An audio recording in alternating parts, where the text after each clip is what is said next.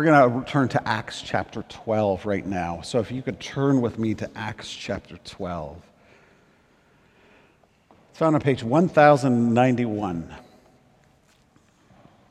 So, as I said, we've been working through this book of Acts, and this is actually a real pivot moment in the whole book of Acts. The whole front half has been the focus of the church in Jerusalem how the, the, the, new, emerging, growing church is living, encountering challenges, but experiencing the grace of God. And now there's this pivot moment because everything following this, it is the church just thrust out into the world. And it's a fascinating little pivot. we read about Herod. So earlier in chapter 12, Herod has been persecuting the church, and then we pick it up with verse 19. Then Herod went from Judea to Caesarea and stayed there a while. He had been quarreling with the people of Tyre and Sidon, and they now joined together and sought an audience with him. Having secured the support of Blastus, a trusted personal servant of the king, they asked for peace because they depended on the king's country for their food supply. On the appointed day, Herod, wearing his royal robe, sat on the throne and delivered a public address to the people. They shouted, This is the voice of a God not of a man. Immediately, because Herod did not give praise to God, an angel of the Lord struck him down, and he was eaten by worms and died. But the word of God continued to increase and spread. When Barnabas and Saul had finished their mission, they returned from Jerusalem, taking with them John, also called Mark. This is God's word. Let's pray for a moment, shall we? Gracious Heavenly Father, we thank you for your living word. We pray that this little vignette, this little portion of Scripture would, would leap off of the page and would shake off ink and paper and become a living word for each of us today. Speak, Lord. Your servants are listening. In Jesus' name, amen. Never, ever discuss religion and politics. If that's the conventional wisdom, right? For a polite dinner with friends or for avoiding unnecessary workplace conflict. If you want to ruin a perfectly good meal, if you want to, you know, turn your boss away from you and lose all sorts of friends, go ahead but conventional wisdom says never discuss religion and politics. It's just too emotionally charged. Well, this morning, I'm going to wade into that minefield with you. We need to talk about faith and politics. And I recognize this is dangerous territory. It is. Because we live in right now in a moment that is so polarized so politically polarized. There is this great rift between what is conventionally called conservatism and liberalism, and each side insists that you need to see the other side not only as wrong and probably crazy, but you need to disdain the other side and see them as potentially evil. That's the, the, the, huge rift that we live in in this day. There's so much fragmentation and polarization, and Christians can get easily drawn into that as well. Doesn't it seem like there's a lot of Christians who are getting so divided politically instead of remembering that I'm first a follower of Jesus Christ, and second, or maybe third or fourth, I'm conservative or liberal, I'm a socialist or a capitalist or whatever. And so we need to talk about this. We need to talk biblically, sensibly, about how we, as followers of Jesus, engage with our whole world, including the realm of politics. And this is important for us to talk about not only because it's such a politically polarized time, but more importantly, it's important for us to talk about this because of our faith. Every time we confess Jesus Christ is Lord, that is a politically charged statement. You've got to know that. Every time you confess that, you are saying, I'm a citizen of God's kingdom first and foremost. Even while I live here on earth in Ontario, in Canada, in this city, in this particular country, I'm a citizen of, of God's kingdom, and I live as a witness of another kingdom, another way of life, God's kingdom. And so to confess Jesus Christ as Lord is to say every other political ruler, governor, prime minister, or president is not Lord, and they are subject to the reign of Jesus Christ. Our faith has that sort of impact. It's not just this nice private thing we do on Sunday and then we park it away for another week and when we come back. Or think of even how we pray. Jesus taught us to pray in the Lord's Prayer, saying, Your kingdom come. Now, that's, that, you're, you're, you're asking God for revolution there. God, may your kingdom come into this world. May your will be done on earth, in Canada, in Toronto, as it is in heaven. May there be some marriage of those two spheres. And that prayer necessarily involves you in how we arrange human affairs. So it's political, and so we need to think deeply about it. And this passage we read, it is such a helpful passage for us for getting our bearings on how we, as followers of Jesus, can engage the world as citizens of God's kingdom. And one of the, the, the first easy, helpful things about this passage um, is it helps us realize that politics was as charged back then as it is today. Actually, throughout the books, you see the church um, regularly get into encounters with authorities, whether they're religious authorities, whether they're political authorities. The church was fueled by this new understanding of the world. God is king and Jesus is reigning. He is ascended, He reigns over all things. And, and God, who has come to us in Jesus Christ, has begun His kingdom, His rule among us. We are citizens of this. We're a new people. We live in a new way. We're not beholden to country or state. Um, our ultimate allegiance is to King Jesus. And that way of living was electric. And it, it provoked some challenges. And what we see in this passage is pretty much just like in our world the presence of, of a pretty domineering political power, Herod. Herod, who was the magistrate of the, the Roman Empire, he was, he was Caesar's representative, and he was a man of great political power. And Herod was someone who had his fingers on the levers of global influence. He pulled strings and stuff happened. He sent armies and people died. He pulled strings and economic economies were shifted and influenced. So Herod is a powerful leader. And he was opposing the church. At the very beginning of chapter 12 of Acts, Herod is harassing the church. He's arresting Christians with the intent of persecuting them. He has James killed. He has Peter now thrown into prison, going to put him on public trial, and in all likelihood, going to publicly execute him. And it wasn't the church that where he dominated. Herod dominated the whole sphere around him. He had oversight of this region, and some in this region, we read, were, were being harmed by Herod's political policies and machinations. Tyre and Sidon were in famine. They were hungry. They, were, they were, didn't have the necessary, the necessities of life because they had made Herod furious. And so he squeezes them with the fist of power. And we don't know how he did that. Perhaps he did that through trade wars that he instigated. Perhaps he did that through shifting port city access, but Tyre and Sidon, they were left out. They were suffering because of the power of one leader. Isn't that an old, old story? That gets repeated again and again. A powerful leader, a deeply insecure demagogue, quickly set off in anger, and he's going to oppose anyone who stands in his way, any challengers. This this is Herod.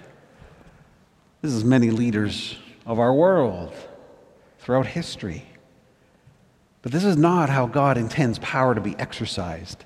Power is a good thing, is a gift from God. And the biblical vision of authority and power is that it is meant to be exercised on God's behalf to bring about a just world, a flourishing world, to serve those who are the least, to serve the common good. That's not how Herod understands power. He relishes his power. And this whole passage is filled with this smell of power. It just reeks of it. You can see. Here is Herod. He presents himself in his royal robes. And then he sits imperiously on the throne. And then he pontificates. He speaks. Here is a man who is just drunk with power. So inebriated is he with that power and influence that he welcomes the worship and the adulation of the people. And this little detail is so helpful for us as well, because it's a picture of how quickly, how easily politics and political leaders get idolized, how we bow down and worship all those in political power. It's so fascinating when a society loses its sense of God people fill that spiritual vacuum. They fill that vacuum with all sorts of things, and politics is one of those things they'll fill it with. And so we look to political leaders or, or, or political platforms as messiahs, as religious doctrine. And our deepest hopes are placed in these political processes because we believe it's going to finally deliver, but it never does. It never can.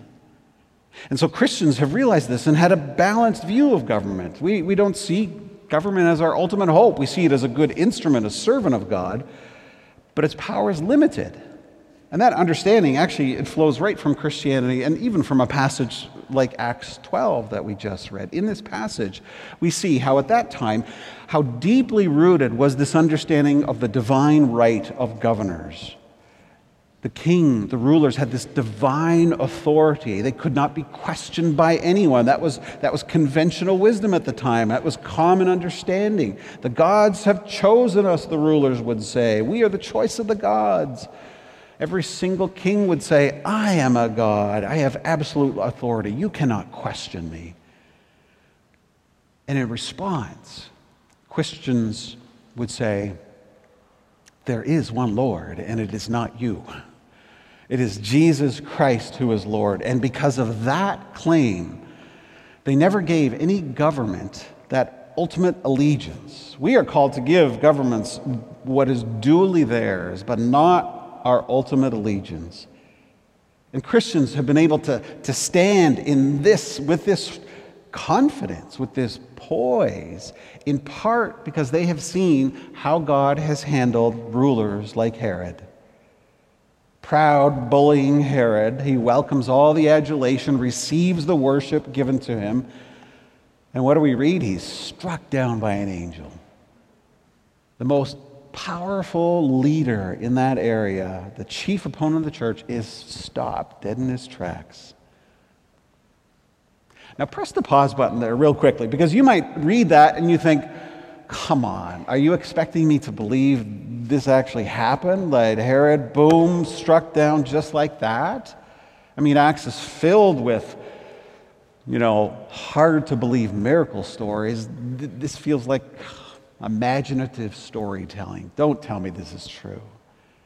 But in fact, it is because it's verified by independent historical resources. Josephus, for instance, in his Antiquities, accounts for this very event and dates it to AD 44. He talks about, narrates how Herod came out in silver robes that glinted like the sun, and how everyone assumed this is a god, and how he spoke with the voice of a god, and yet how he collapses in that speech and dies within five days of internal injuries. This is not myth. Like the Bible is not fabricating stories, it is speaking truth. Luke is writing a historical account that is trustworthy. Scripture is trustworthy in what it speaks to us. And its clear message, certainly in Acts, is that all human leaders are not our ultimate authorities. God is king, and God deals justly with those who try to be God, to play God. And history is filled with, with God dealing with those sorts of rulers. There is example after example. This summer, Betty and I were able to spend about 10 days in Berlin, Germany. And Berlin, Germany is like a, an archive of leaders who have assumed power and felt like they were God and caused untold harm and yet were brought to an end Kaisers were exiled. Hitler is commits suicide in a hidden bunker. The East German government that tried to set a boundary controlling people so that they couldn't travel, it is toppled. Again and again throughout history shows what Acts 12 demonstrates. Any ruler posing as a divine authority is going to be brought down because God is sovereign over all, and his Son, Jesus Christ, is King and Lord. This is the good news Luke is telling throughout Acts. Right from the very start, Luke and Acts, remember, are sort of a two volume set. In the very beginning of Luke, where Jesus, where Luke introduces us to Jesus, announces his birth, and his mother Mary is singing a song, and here's what Mary sings this King Jesus who's going to be born, he has brought down rulers from their thrones, but has lifted up the humble. He has filled the hungry with good things, but sent the rich away empty. And here's King Jesus doing just that, what his mother prophesied. God's kingdom has come in Jesus Christ, and it is breaking all other kingdoms. And God, not any human authority or king, is going to have the final word.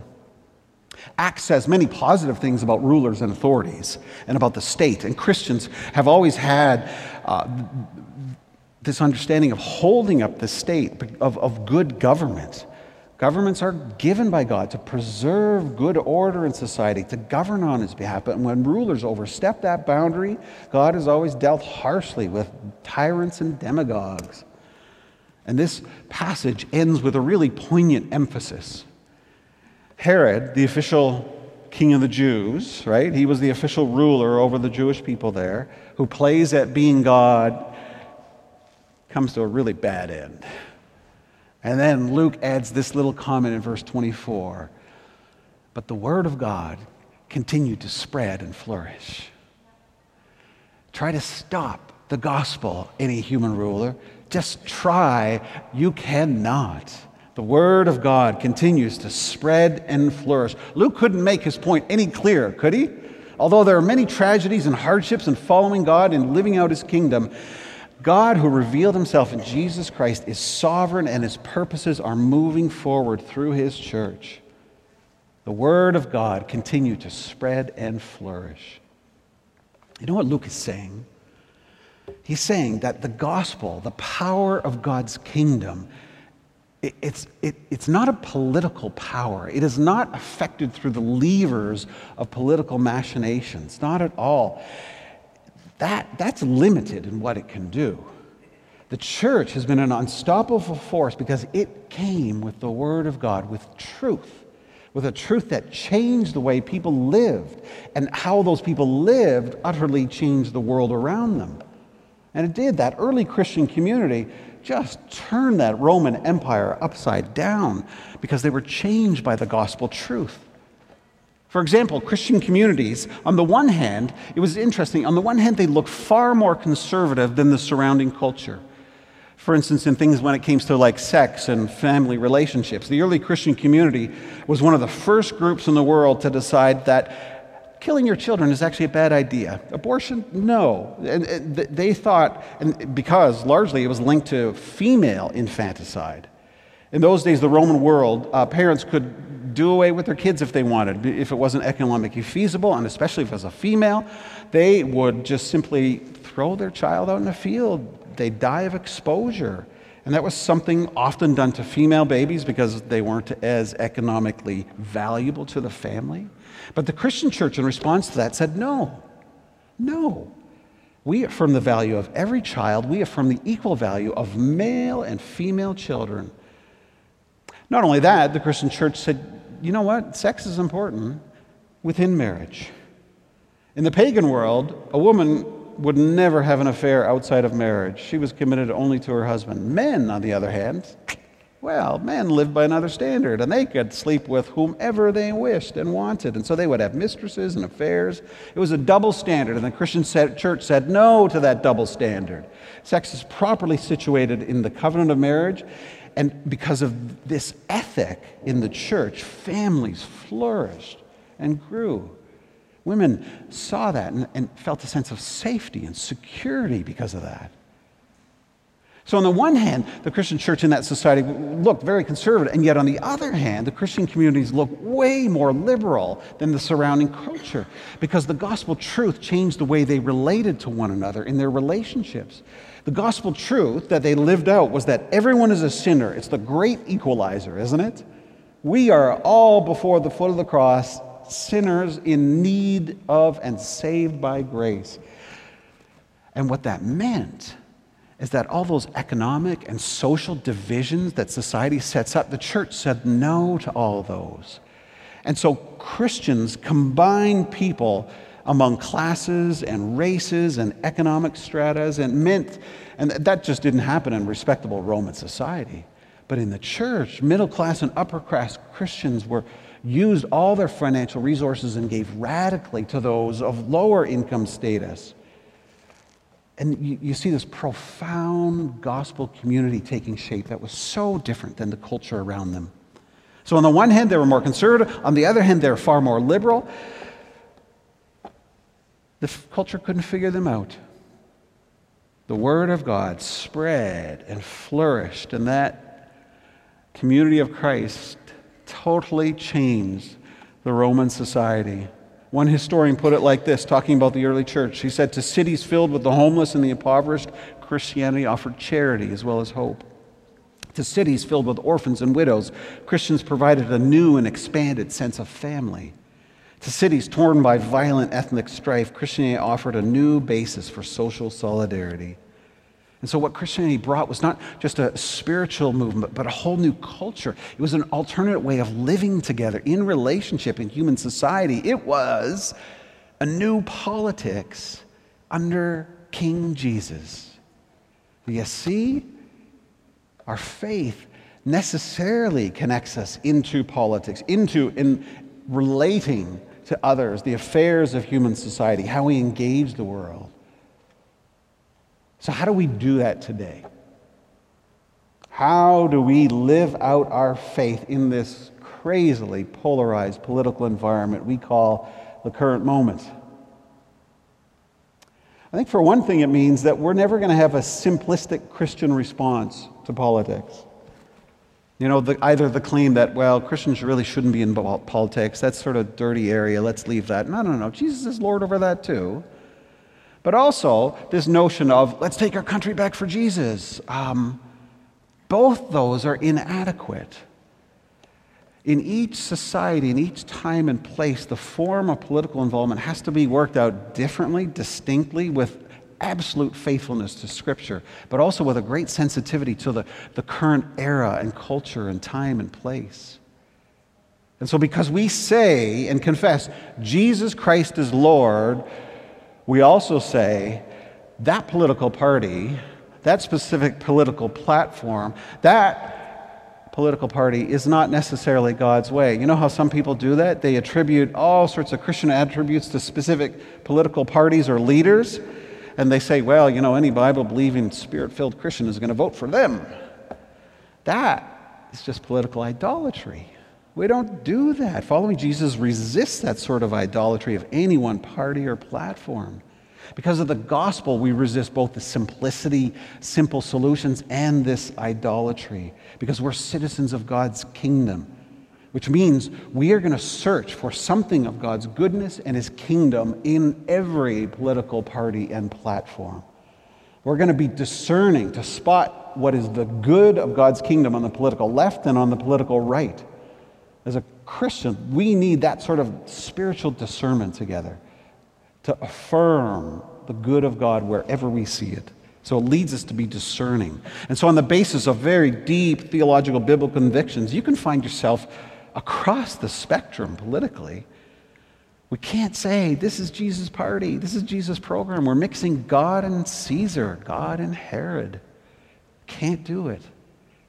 Now, don't think that should encourage apathy or stepping back. Yes, get involved. Get into whatever political party that you believe can do the best job or that best resembles something of the goodness of God's kingdom, how you understand God's kingdom. Get involved, but then there, be critical of it. Bring a gospel's perspective. Don't sell your soul to the party, to Herod. Be critical of it. Learn what's good and name what stands against God's kingdom there. Be that voice. What you find is that following Jesus doesn't make you politically apathetic or complacent. Christians always live with this bold sense of the future. If God is king, if Jesus Christ is king, if he reigns, that kingdom is fully coming one day. We live with this great hope that God is at work to renew all things in this world.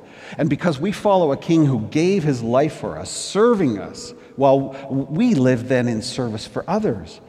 And so, it, calling Jesus king, not Herod king, but calling Jesus king, compels us to, to serve the cause of the poor, to work for justice in the public square.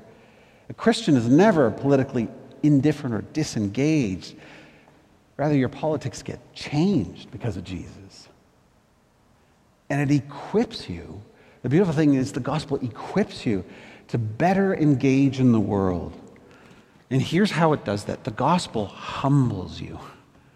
It is a profound, humbling effect. It forces you to recognize I am a broken sinner. I need salvation. And that means I cannot point the finger at anyone else and say, You are the problem.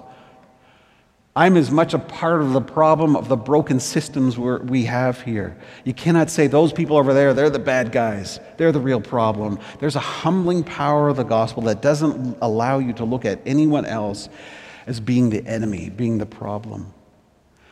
And what that does is that makes you helpfully cooperative with other people. You are able to find more common cause with people different from you because of the gospel, because you recognize I am as broken as these around us.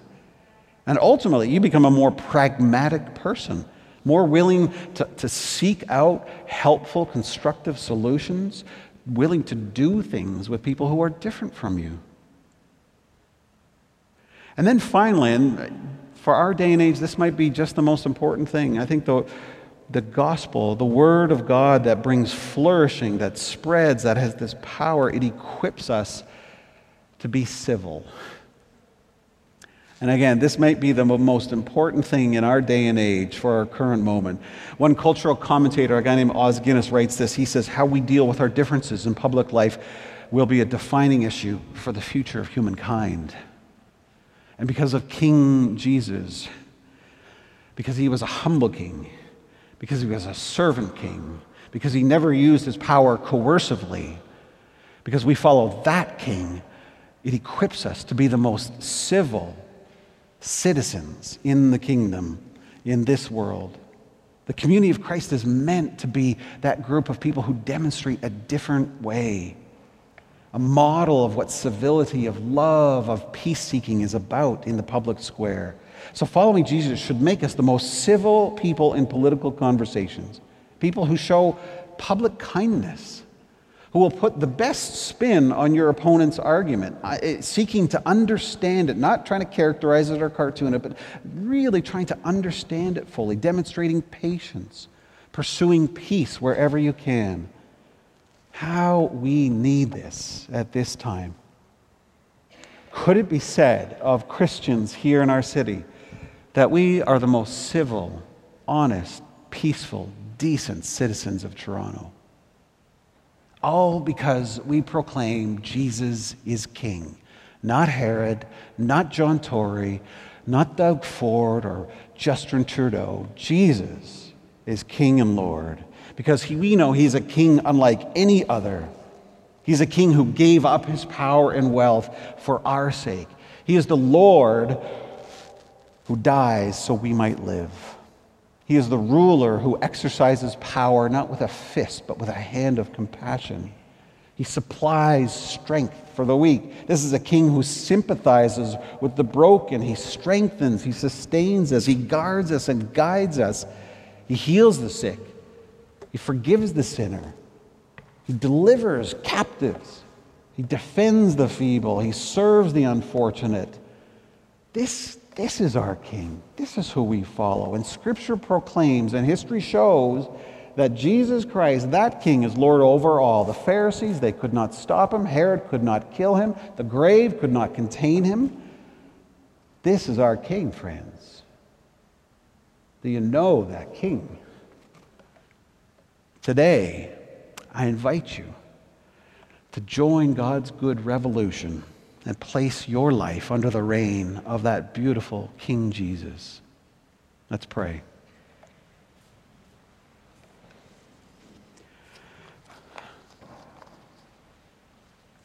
Father, we thank you for, for a, a story like this, which at first blush looks awfully strange. And as we dig deeper into it, we see such wisdom and such beauty and, uh, and, and, a story that gives us strength, God, to be public citizens in this world, citizens of your kingdom, living the way of the kingdom, uh, but citizens who serve the good of the world we find ourselves in. God, would you make us more and more like our King Jesus? Would you teach us what it is to use power, to use it wisely and well? Would we be people who challenge and confront any abuses of power wherever we see it? Would we encourage politics that are civil and that are concerned for the common good? I guess our prayer, God, is simply summarized in the prayer Jesus taught Your kingdom come, God. Your will be done, right here in Toronto as it is in heaven, right here in Ontario as it is in heaven. God, we pray for your kingdom to come in our lives, each one of us. May your kingdom of light shine truth in deeper, more profound ways. May we give our lives increasingly to the Lordship of Jesus Christ. May your kingdom come in this church. May we be a, a, community of Christ that models, that demonstrates something so beautifully, radically different to a world that is looking, looking for another way other than this polarization we experience, other than this demonization of those who are different from us. Would your kingdom come in this city and in this province and this world, God? Make it more like Jesus Christ. Oppose every force that stands against your kingdom, God. Bring your kingdom of justice and peace. May your kingdom come. In Jesus' name we pray. Amen.